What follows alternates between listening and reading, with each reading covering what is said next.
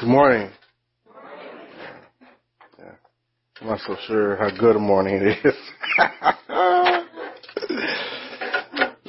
I'm always freaked out.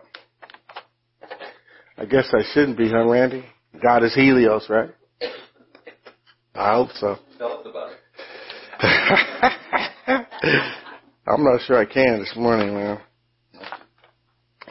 This is a interesting passage to say the least. And I'm always thinking things will be easier than they are. And then they end up, they are easier than they are. I make them hard. Does that, anybody relate with that? They really are easier than they are. I make them hard. And so, but before I read the passage or before I tell you some intro, introductory thoughts about the passage, I, I want to I want to see if you did your homework. You know Mike gave you homework last week. I said, look I wanted. he, he, he asked you to remember the four G's. Right? So, you saying with me, God is, uh huh, yeah, that's what I thought. God is with me. God is in me. Good is. All right, one more time. God is. All right, wait a minute, wait a minute. Which one we gonna do? okay, we're gonna do with first. God is. God is. Good. Now we should do a little punctuation to that, right? Let's, so it should be God is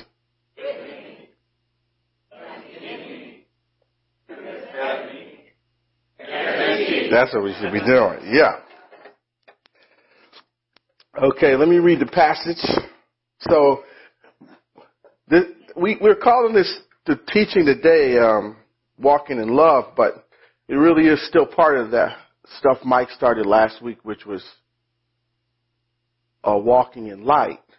But light and love are synonym. I mean, light and love kind of are parcel and parcel. They go together. So Let's hear what John has to say. If you have your Bibles with you, if you don't, the insert, where the insert came from, I realize I didn't, I did put it there. So it's 1 John chapter 2, but verses 3 through 11. And the way I memorize it is 1 John chapter 2, 3, 11, which is a band, but I, I really probably in a band, Travis, I should be saying here, right? That's how I remember it. All right.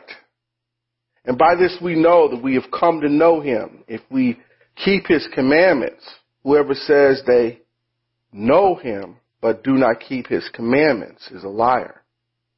And the truth is not in him. But whoever keeps his word in him, truly the love of God is perfected.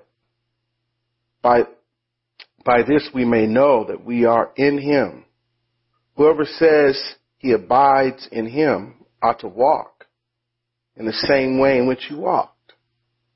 Beloved, I'm writing you no new commandment, but an old commandment that you've had from the beginning. An old commandment is the word that you have heard. And at the same time, it's a new commandment that I'm writing to you, which is true in him and in you, because the darkness is passing away and true light is already shining. Whoever says he is in the light and hates his brother is still in darkness. Whoever loves his brother abides in the light, and in him there is no cause for stumbling. But whoever hates his brother is in the darkness and walks in darkness and does not know where he's going because the darkness has blinded his eyes. So Mike just asked me a question.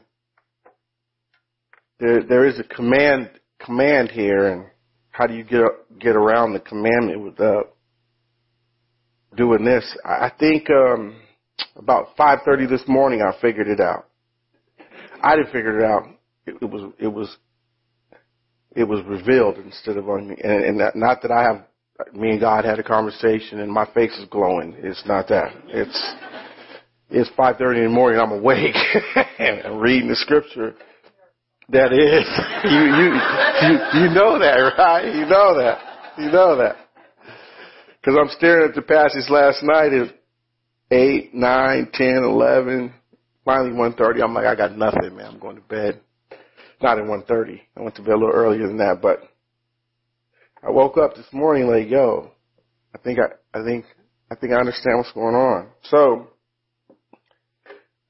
I propose to you three ideas. I stole this from that, from the night thing or the, or the Mountain Dew or something. Live like, live like Mike. Live like Christ. The law of love and drifting in the darkness. We'll talk about those three things this morning. Um, it could be quick. It could be long. I can't guarantee you anything this morning. All right. I will start out like this though. I will ask you this question. I want to see hands all the way back. How many of you know your spouse? Think you know your spouse? If I ask you, put you on, if I put you on the dating game, or no, what's the game, the uh, newlywed game, you would be able to answer questions, right, Tammy? Okay, all right, all right, we got it, we got it. All right. Travis, your leg's not here, so you can lie, man. You can, you can, you can lie. Oh, yeah, I, I got it. Okay. How many of you think you know your kids well? Okay. All right. All right. And how many of you think you know at least three other people, like friends, really well, like you, you, you know them well? Okay. All right. All right. So when he starts this passage out, this is the, the notion that he's thinking about in terms of living like Christ. And the opposition is saying they, they, they know Christ, but there's some things missing. Um, I think about it because I'm a nerd. And so I know two authors. I know a lot of authors, but I'm a contrast too. I know Dan Allender. I've read everything Dan Allender has written, but I don't really know him. You understand what I mean by that? I can tell you what's in the books. I can tell you why I love Bold Love. I can tell you why I love Wounded Heart. I can tell you why I love um, the marriage book he wrote. I can tell you why I, I especially love Leading with a Limp. But I don't know Dan Allender. Now, anybody read Perfect Parenting and Other Myths? Probably nobody's read that. Okay. Oh, okay, my wife's read that. Okay. But the author of that book, which actually is a national book that's actually gotten some pretty good acclaim, except it looks like not here. except the author's from Vermillion, right? And he was a professor of mine, and I know him. I know who he is. I can tell you if he came in the room, you'd know him because he'd have a black leather belt on. He'd have some sort of khaki pants on with some really butt ugly shoes that are very comfortable, like Rockport or Clark, you know, some really what I call old man shoes, but they're really comfortable. He'll have a button down shirt on, long sleeve usually, and then he'll have a, some sort of, uh, like a, uh, armor or something, sort of black jacket over the top. He'll kind of shuffle in. And if he was in this group, he wouldn't say anything. He'd sit in the back and, but when you met him, he would be very kind to you. And what you wouldn't know about him is he's a two-tour duty, Purple Heart, Vietnam vet. Um, he's a doctor of psychology. But you wouldn't know that because he is, he don't put that stuff on his sleeves, you know. But if you listen to him carefully, you find out this guy's a genius, right? I know him. Okay. And matter of fact, my wife, when I was doing my doctorate, called me Little Frank Main. Now that would tell you something. Cause I went and bought me some Rockports, which I still think are butt ugly. No, no, I ain't no genius. No, you got that right. you got that right. Thank you for humbly knowing me. I, I appreciate you put my business in the street, Randy. So I'm out here pretending is what you're saying, right? All right. No, I don't. I, I I'm not. I, I got rid of them. that was a phase I was in, right? So, I, you know, I, I went through that phase for about ten years, and I'm like, no, dude, I, that's, this is crazy. So the first thing I want to think about is, is, is understanding that if you know someone, you, you know their opinions, you know their passions, and you even know their faults. You know what challenges them and you know what their politic is, you know what their, you know those things and you know those things. You know those things. The text says, if anyone claims to know the Father well, they ought to live like Christ. Here's my question. How do you live like Christ? What's he mean there? Does that mean be holy and sinless and to the death courageous, just and righteous and perfect? Because if that would, if that's what that means, I guess we're sunk. If that's what that means, we're up a creek without a paddle, without anything. And I can tell you when I first became a Christian, I thought that's what that means. I, I thought we were being called to a holy, sinless, courageous. I used to spend a bunch of time thinking about what I'm going to do when the day comes and the gun's to my head and the church runs out and I'm the only one standing. If I'm standing, would I stand for Jesus? And I had a loving brother who was who was 20 years in the faith. He said, dude, you first got to learn how to live for him first before you stand for him. You got to learn how to live for him. And I'm thinking about if I'm to die for him. But if that's what we got to be, then we're up a creek. I probably ought to finish preaching now. We, we just call it a day, right? But I don't think that's what he's talking about. I, I don't, I don't think that's all he's talking about. I think there's some things Jesus does we can't do. There's some things that he does. Those are the things he does. You or I can't do them. But I do know this. What we can begin to do is learn to emulate. The thing we can imitate is learning to live with the notion that the Father in heaven is loving and gentle. See, Mike taught us, and, and we continue to teach here at Hope, that God is Helios. And the scriptures actually say he is Helios to our wickedness. Which is a really crazy way to think. Let me, let me put it in, in, in English, not Greek.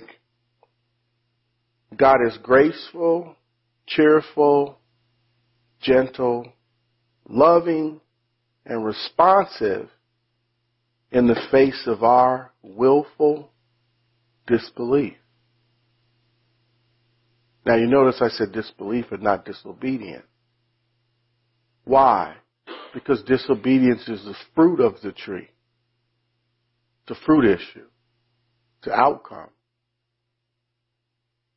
Disbelief or believe, or in my terms, to trust, is the root of the issue. See, if I don't trust, then I'm not going to sit under his teaching. And that's what obedience means. If I don't trust God to be a loving, responsive, caring, joyful in the face of my willful goofiness, then I'm not going to sit under his instruction, which is obedience, which is following the commands, which is imitating Christ. I'm not going to do it. But God is Helios. We can't live perfect, but we have been given the opportunity to live in peace. The scripture says the wall of hostility that at one point separated us from the love of the Father has been torn down by the life, death, and resurrection and blood of Jesus Christ. We were enemies of the kingdom at one point in time, not necessarily even because God doesn't love us, but because we don't understand God's loving. So then any, if he's not loving and he's somebody I have to be afraid of, then I make myself, I put myself in opposition. I oppose him. And I think I'm right. I think Paul thought he was right when he was killing Christians like roaches. I killed another roach today. And then God revealed to him, and he didn't shame him. He says, son, what are you doing? Like these are this is this is family. And he's like, what? Is family. These are my kids. And I'm, I'm not ever sure Paul ever was able to shake that.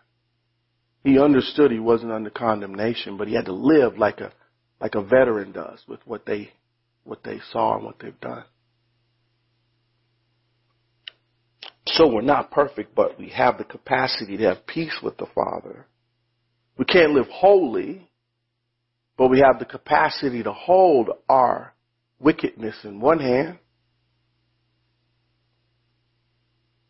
and hold trust that God loves us and loves our hearts in the other. I can't be holy in the in the in the religious sense of holy.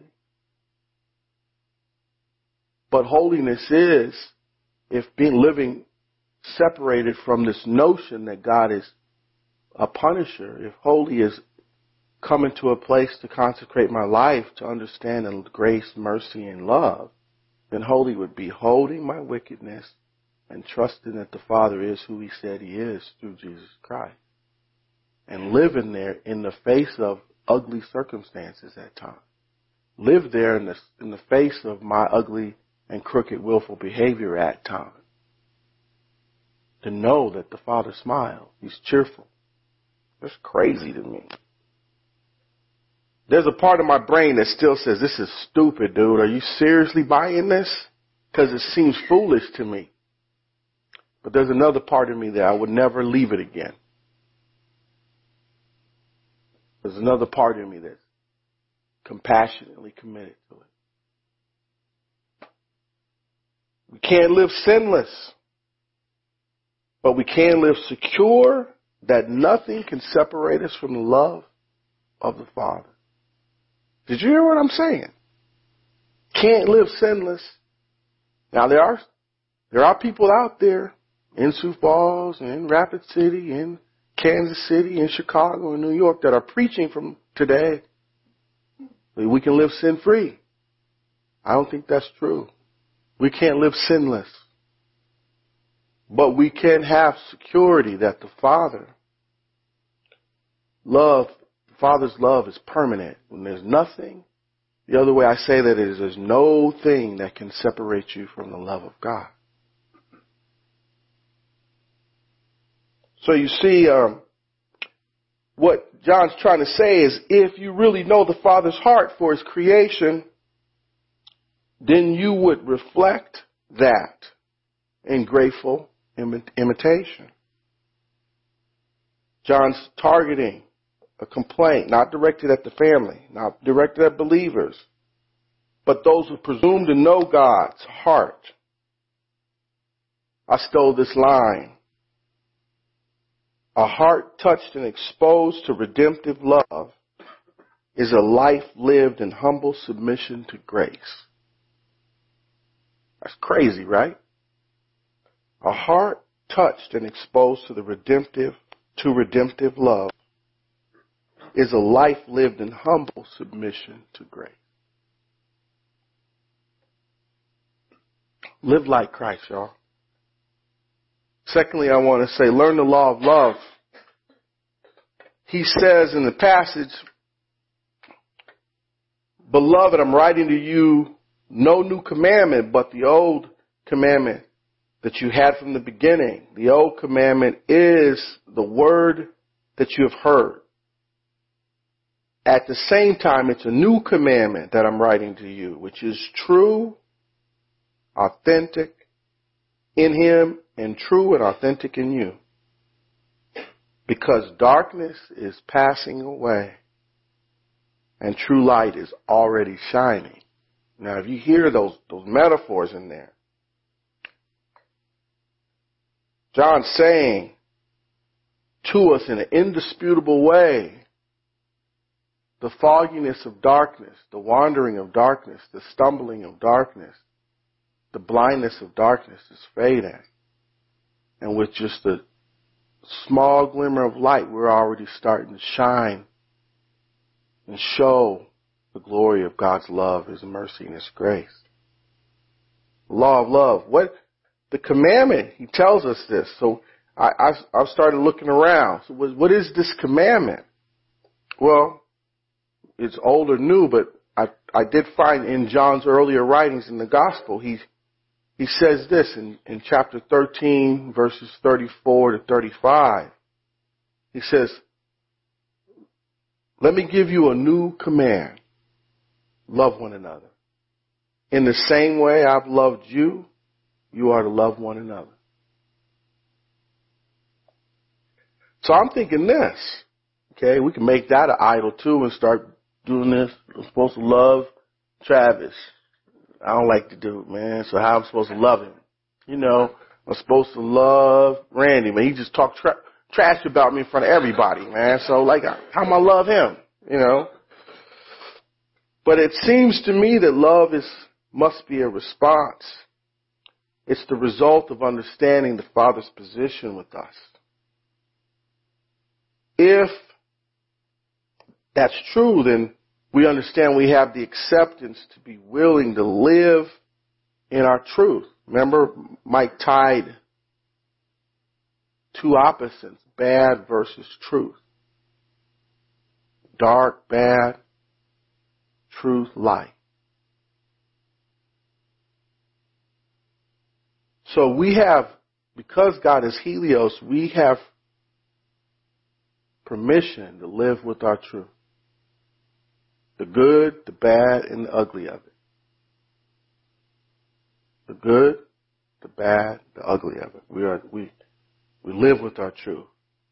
And because Jesus understood he could live with his truth with the Father, and he could talk to the Father about his fear, he could talk to the Father about his joy, he could talk to his Father about his being pissed, he could talk to his Father about his heart churning, he could talk to his Father about the lack of compassion.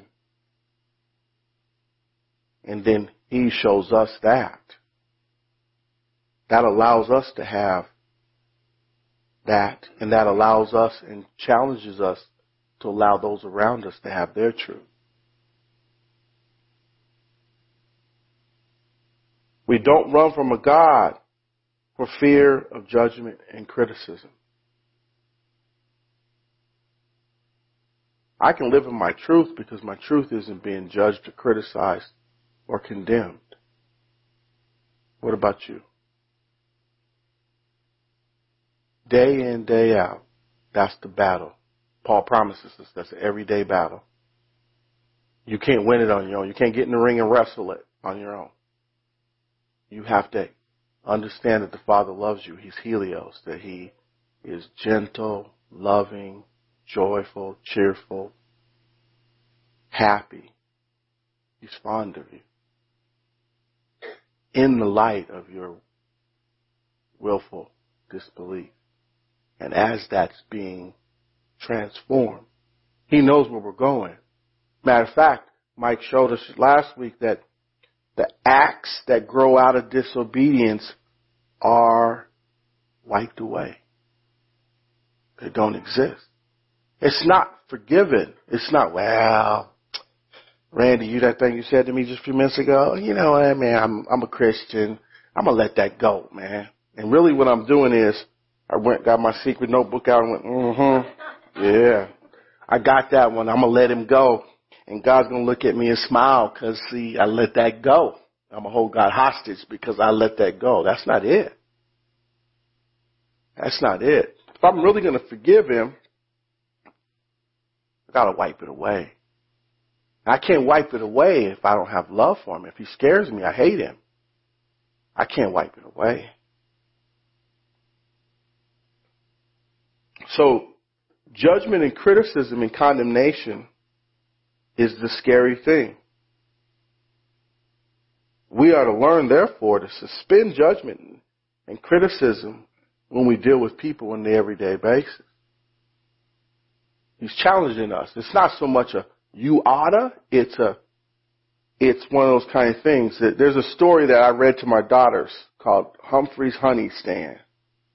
Now I don't mean to treat you guys like little kids, but it's a crazy good story for little kids because it shows it tell, it's it's about a real parable in the scriptures where this servant has a debt canceled. He's running a business, and then this other guy owes him only this much of the debt that he owed the other guy, and he throws the guy in jail.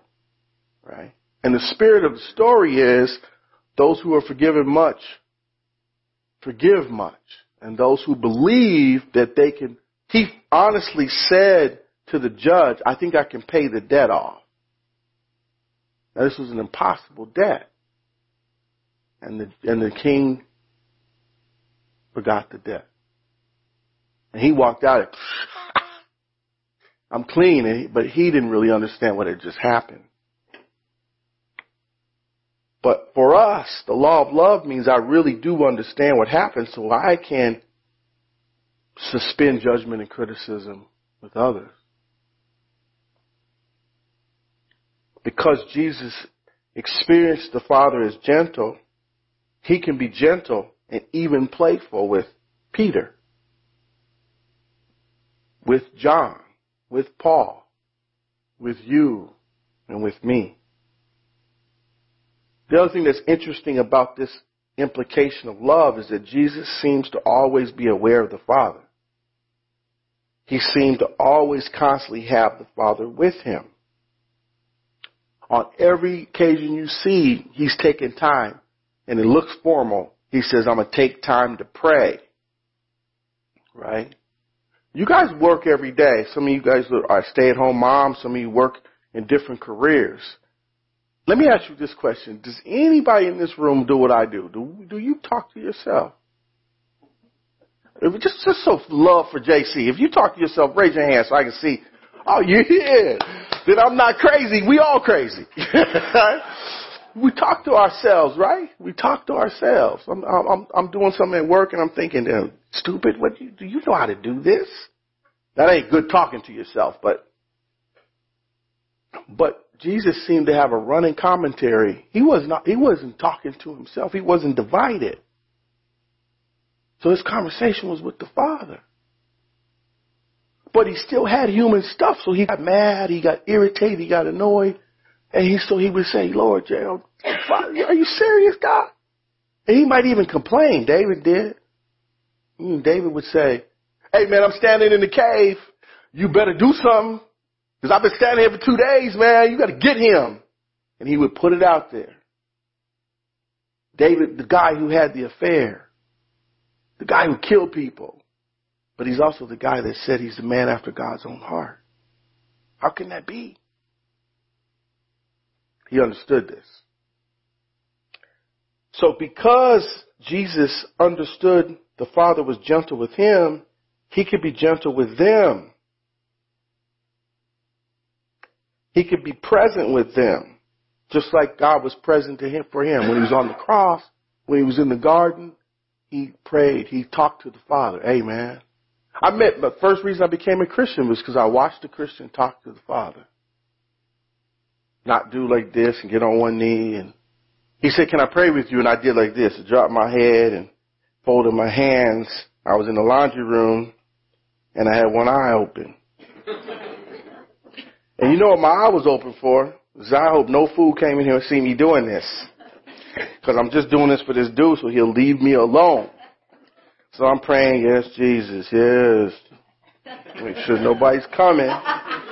And as soon as I heard the door slam and he was praying, cause I didn't even see him, right? I'm just, I thought this is what you do. And I'm looking, I heard the door slam, I act like I wasn't praying.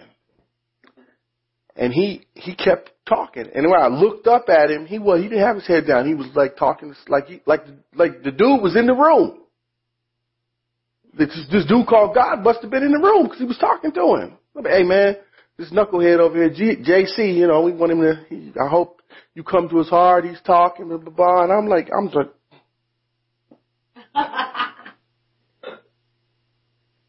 and when I seen that, then he looked at me when I when I changed up. The dude came through. I was I was like folding my underwear, and then he came back through. Then I went back to my pose, and he just looked at me. He said, "I'm not ashamed of the gospel." See, I'd have been telling him I was a Christian. I wasn't. I was this dude. I was saying I knew the Lord, but I didn't know him. And I was responding because of judgment, fear, condemnation. He knew a God who wasn't condemning. So he wasn't ashamed. Right? A real example would be in my life now is I heard my daughters talking one time when they were in high school. My daughter Carly, she was telling her friends, well, me and my dad are going to go to the mall together. She was like a junior in high school. And her friend said to her, you go to the mall with your dad? And she said, yeah, I like going to the mall with my dad. and they, they, they were, they talked to her like that was crazy. You know, but when you love someone and you don't experience that, you want to be with them. You don't care. You know, me and my daughters have fun when we go places. And, and they don't walk 10 miles ahead of me. You know, unless they're with their friends and they act like they don't know you, but, you know. So, you can be present. That, that's the other thing. You know. So Jesus knew how to be present. He knew how to be present with Judas. Because God was present with him, he knew how to be present in the face of a person like Judas and still love him. He knew how to be present and pursue Peter when Peter was on the run because he was embarrassed and ashamed. He knew how to be present even from the cross to John.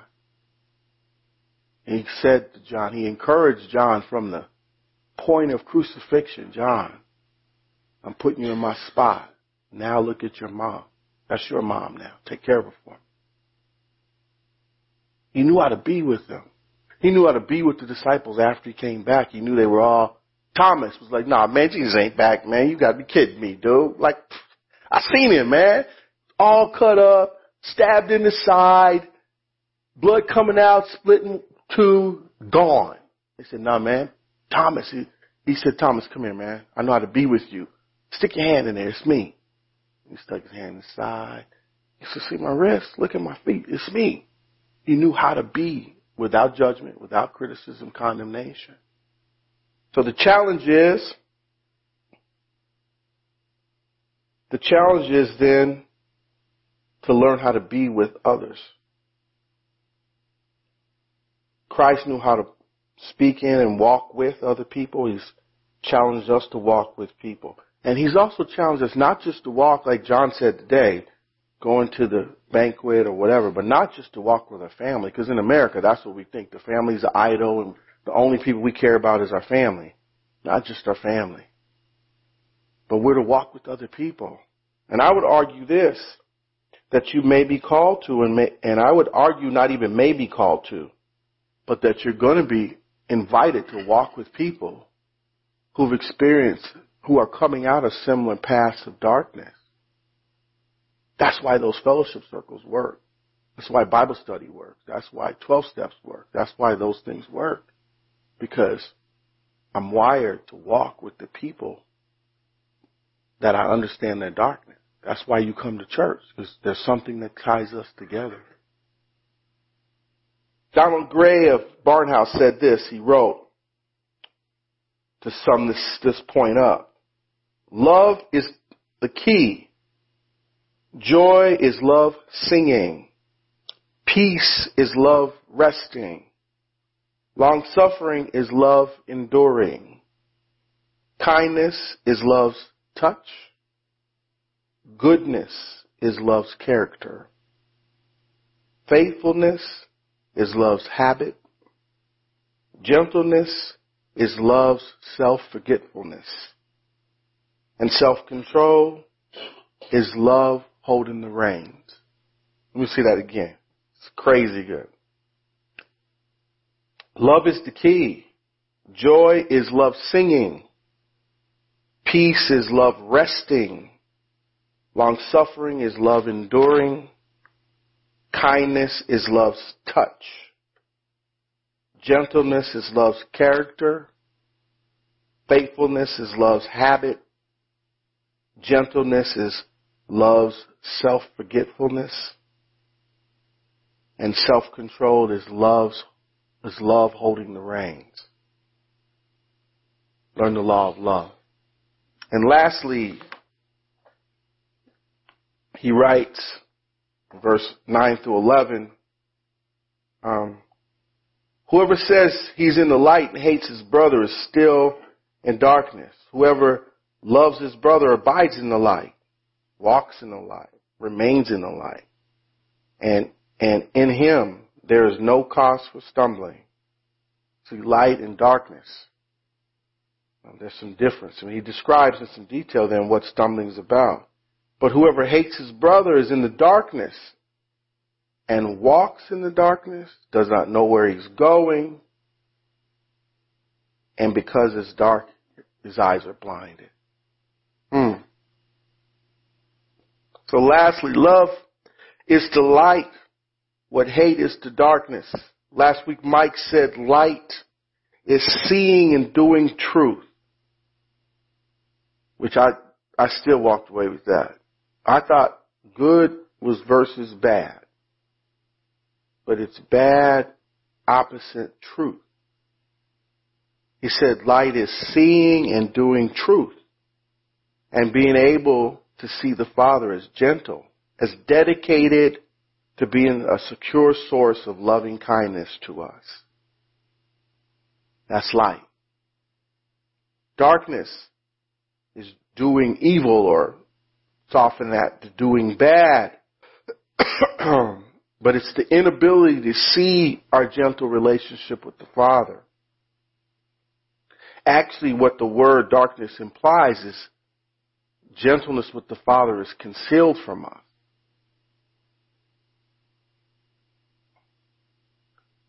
Um, we're unable to understand the Father and His loving kindness for us. We're unable to see that God looks at each and every one of us in the family and what John says, which is crazy, is not just for us who are saved, but the world. Everybody. He did it for. Not everybody has, not everybody walks in the path. But he's fond of us. I stole that from, um, what's the movie? The Shack. Stole from the Shack. I liked that grandma. Now y'all might not feel that like I do, but I was raised by my grandma, so when the dude made God a grandma, I'm like, you, I'm in, dude. You don't have to do anything else, cause that lady I live with. And when she said, laughing with that chuckle, I'm fond of you, I got that. I had my grandma and two other aunts that were fond of me. Now my one aunt Jen was fond of me so much so that anytime I went to see her, I had to wear a kiss on my forehead. Now here's how really fond she was. If I brought Randy to my house, as ugly as he is, she would kiss him on the forehead too. And I'd have to warn him too, because he can't refuse it. Like you get me into all kinds of trouble if you don't go to my Aunt Jen's house and accept the kiss, man. So there's an old lady, black lady, lips, nice soft lips on your forehead. And we both walk out to my man, come on, man. You know, but that, but that's, that's love right there. Right? kindness. So he's fond of us. So John actually says if you say you know God, you say you know the Father and fail to value or regard or have compassion for a brother or sister, then you still really in the dark in regards to who the Father really is. You're still clouded. You still don't really get it. It'd be like Mike is sitting way in the back because I know that's where he would sit because I know him. And Randy sit up front so he can heckle people. I know him. Okay? But it would be like, example, Mike and Randy say they know me. And they say, I'm fond of JC. And then Randy claims to believe that I love Kentucky. He don't know me. Or if Mike says, I'm a Minnesota Vikings fan. I don't know where you get that, Mike. You obviously don't know me, man. Or if they, if either of them thought I go to Spearfish just to work. they don't know me because they know my fly rod's in the back of my car. And as soon as I get a break, if I, even if it's 20 minutes, I'm in because I, because it helps me get away from things, right? But if they don't know, if they believe that stuff, they don't intimately know me. They don't know me. Um, and maybe they don't know me because I haven't been intimate with them. I haven't told them those things. But if they claim they know me and I know them, I know some things. Like I know this dude is as nutty a Kentucky fan as you can get. Okay. I know Mike is cannot he cannot and I might say can't stand it, but as soon as he gets done here, he's trying to get out of the church as soon as possible. Right? It ain't cause he don't got love for you guys, but he put it all out there and he's done. I'm see y'all later. And I know that. I love the dude for that. Okay? But he's saying darkness has, if you don't really know someone, then you're in the dark. As a matter of fact, John, John finishes the section by clarifying for us the experience of darkness. And what he's saying is to not understand the Father is loving, gentle, and kind, to not understand that the Father is Helios, is to understand darkness. And to understand darkness means you understand that you're trapped, stumbling, wandering, and blinded. And my idea is like this. To be without the Father's love is like being trapped in a room with three linebackers about six eight, 330 pounds. And they ain't smiling at you. Okay? And it's dark. And one of the linebackers' name is Judgment. And the other linebacker's name is Punishment. And the third linebacker's name is Condemnation. And to be trapped in the room in the dark. Now see, I've been I've been in the mountains and other places where it's pitch black dark, but the stars shine. And if you, if you just sit in it for a while, you can see. Anybody been there before? You can actually see. You you know you might not be able to see right in front of you, but you can see the horizon. You can see shadows. You can see. But I've also been in Plankinton in a solitary confinement room, and you can't see. In solitary confinement, you can't see is they paint the windows, they paint the, it's black. And you're trapped in that. I've been in Sioux Falls jail in the solitary confinement unit, and that's and that's not painted white. That's just dark. You can't see.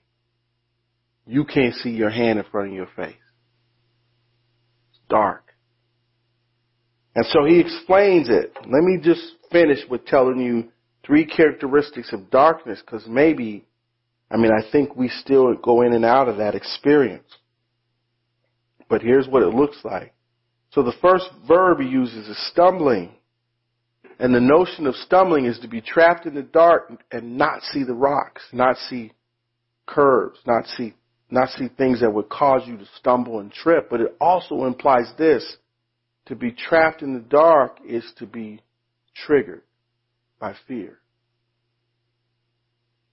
Right? And what am I afraid of? See, I can't, I have to imagine my own behavior and then I have to, the linebacker's coming if I don't get it right.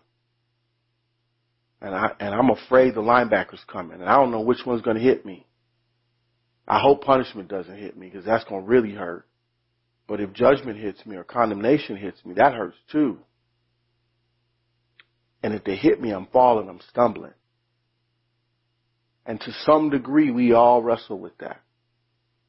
We wrestle with that. But the idea of stumbling is to be tripped or to trip. Now, I don't know if any of you guys do this. I'm walking down the street, step on a rock about this big, roll my ankle and look around first to see if anybody saw it. Right? But when you're in the dark, you don't care who saw it. You care, you can't even see what got you. Right? stumbling, bullied and pushed by the three bullies. Wandering then is movement with no sense of direction. And understand this, it's a wandering, but it's also in uh, it also is the, the experience of lacking the awareness of who or what is my travel guide. Right? Because see, in the darkness, I'm not connected to anything but myself. And, and some of us in this room are deeply connected right now to that. But no, God can reach into that.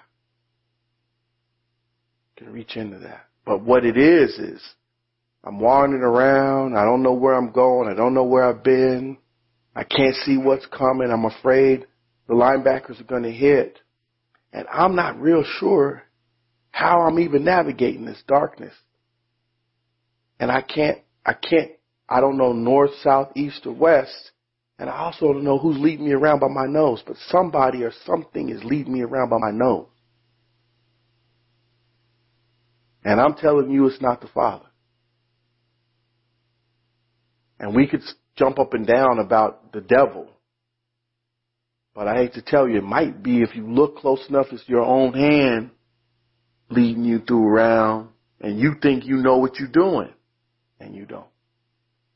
Because that's the experience of darkness. And then lastly, blinded. You know, I was driving to Mitchell one day. I consult with a group in Mitchell last year in the wintertime. And I was driving to Mitchell and I'm telling you I couldn't see farther than 10 yards ahead of me. Now when you can't see 10 yards ahead of you, you're not driving 80. And nobody's driving 80. Because you can't see when you might drive up with somebody and, and 10 yards is too close. By the time I see you, I'm probably going to hit you if I'm going 60 or even 40. I couldn't see to the right or the left of me. Only thing I could see is the white stripe, the next white stripe that was coming. The implication of blinding is that it's to be clouded or foggy, to have my vision veiled so that I can't see the things I need to see. Right?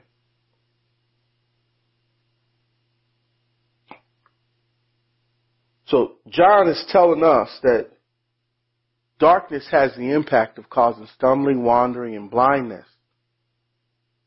But the light creates clarity, direction, and gives you the opportunity to recover from the bounce. If you stumble, you fall, you're in the light. Darkness makes us run. Light is attractive. We don't come out and shine and, and show God how good we are. We, we come out so we can see clearly what it is that's messing us up. We can behold it clearly. The law of love. Walking in love means three things, I think, you guys. I think it means we learn, gotta learn to live like Christ. We got to learn that love is a reflection. Love is the result of coming to understand. The law of love is coming to understand that the Father is Helios. Coming to understand that the Father is gentle, that He loves us, and our response to that is gentle, humble, loving submission. I was trying to explain it to one of my colleagues and I said, you know, when you when you come to understand the law of love and that the Father is love and that uh, second or First Corinthians 13 isn't a isn't a prescription, but it's a description of how the Father loves us. You are willing to sit under the sensei. It's like a karate master. And, and, and he says, come into the dojo. And you're like, yo, dude, what, what I gotta wear? Well, you gotta wear this crazy white outfit that does too short and too, with a black belt that don't fit and, and, and do this a whole bunch. And you say, yes, sir. Okay. And he says, now I'm going to teach you how to kick. I'm going to teach you how to swing. And you're like, I can't do it. Now you're going to do 18 push-ups on your knuckles. I can't do that. And you do it. You work. And it ain't easy. And, it, and, you, and you, and you struggle. This isn't magic. But the law of love then begins to transform you because security transforms you. You endure. You follow the commandments not because you ought to because you should, but because you want to. And walking in love, thirdly, means I understand what it means to drift in the dark. I understand that, and I'm called to help other people who are in darkness come out of the dark. And I'm not called to shame them or guilt them out of the dark. I'm, if I walk in the room, my light will shine. There's something attractive. I'll finish with a crazy illustration about that. So I'm working in Denver. I just become a Christian. I don't know anything about grace, but I know life is better and God is good. But I, I'm, I'm still working under law. But but here's what happens. It's weird. I don't get know anything about grace. I'm just a believer, and I'm trying to be sinless and good for Jesus. And I take this job as a janitor, and I, and my job is in a really a building in a in a biz in a uh, military building that's as big as this property. I got to go and vacuum little cubicles of generals and empty their trash cans. And I probably in a five hour time empty probably a thousand trash cans and vacuum their ground. That's all I do. So I'm vacuuming the trash can. I work. First night it takes me about eight hours. I, I, I get to work at I get to work at at six or seven. I'm supposed to be done at at uh, at eleven, and I and I'm and now I'm wondering if I'm gonna be able to catch the bus home because I'm there so late and I'm crying. I'm mad because I this is taking too long. But eventually I get it down where I'm done. We get paid for five hours whether we work five hours or not. So I was starting to get done now in three and a half hours, four hours. About four hours I was done. I could leave. And so I'm vacuuming one day, and I don't say nothing to nobody. Now what you gotta understand is that summer I had just become a Christian. So I'm not saying anything to anybody because I don't want to be no Jesus freak, fanatic, fanatic dude. Like, I'm not that dude. I'm not, I'm not going to be the dude screaming at people. So I got my little Gideon Bible in my back pocket and I'm, I'm vacuuming and this guy comes up to me and he was my supervisor. And his name was Joe. He, he says to me, Hey Jay, what up? I said, nah, I'm just, just getting stuff done. He said, I see you get your job. You, you're doing a nice job with your job. I said, it's easy to vacuum vacuuming your trash cans. That's it. It's not, that's not, not rocket science. It's easy to do. He said, I watch how you work, man. I said, oh, all right, whatever. He said, you a Christian, ain't you? I said, oh man, come on. I, I'm thinking in my head, I don't even want to go there, man. Like I'm not trying to go. How did you even know that? He said, you a Christian, ain't you? I said, man, I don't really want to answer you on that. He said, just tell me the truth, man. I said, yeah. I said, but I haven't doc- talked to anybody. I haven't said anything to anybody. I'm just trying to do my job. And then he said something to me that was really cool. He said, I said, how did you know? He said, I could tell by the way you work, man. And I said, well, yeah, but what else? He said, well, I used to be one. And I've, I went back to using drugs and, and now I got a job. And he said, I'm your boss, but you inspired me because of the way you, I could see the Lord in you. Isn't that crazy? I don't know nothing about grace. I'm a knucklehead. Like I'm, you know, I'm I'm three months in. The, I just put my, I just got my uniform. you know, and I'm and I'm I'm putting clothes over the top of the uniform because I don't want nobody to see it. And he says to me, you, "You're a believer, aren't you?" I'm like, yeah. and I cannot tell you how many times that's happened where I've tried to keep it on the down low, and people ask me. I mean, I'll be presenting secular material, and people come up and say, that principle you just said, man, I, I know you got that. I'm like, uh, what you talking? Well, I always act stupid. Like, what you talking about? Said, you a believer, ain't you? I said, yeah. He said, I know it's where the scripture is, where you got that from. They, they don't even know you just gave them scripture. I'm like, well, I sneaks it in every once in a while. right? So I'm going to call the worship team up and let's do our thing and then I'll pray afterwards.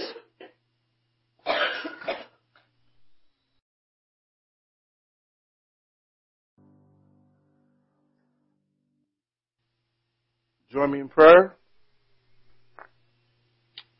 And dear Father, here's our heart. Here's our life. Here's our family. Here's what's important to us. Speak life. Speak truth to us. Redeem us from the darkness. Change our hearts. Help us to understand the four G's that you're with us, that you're in us, that good's ahead. Guaranteed. These things we pray in Jesus' name. Amen.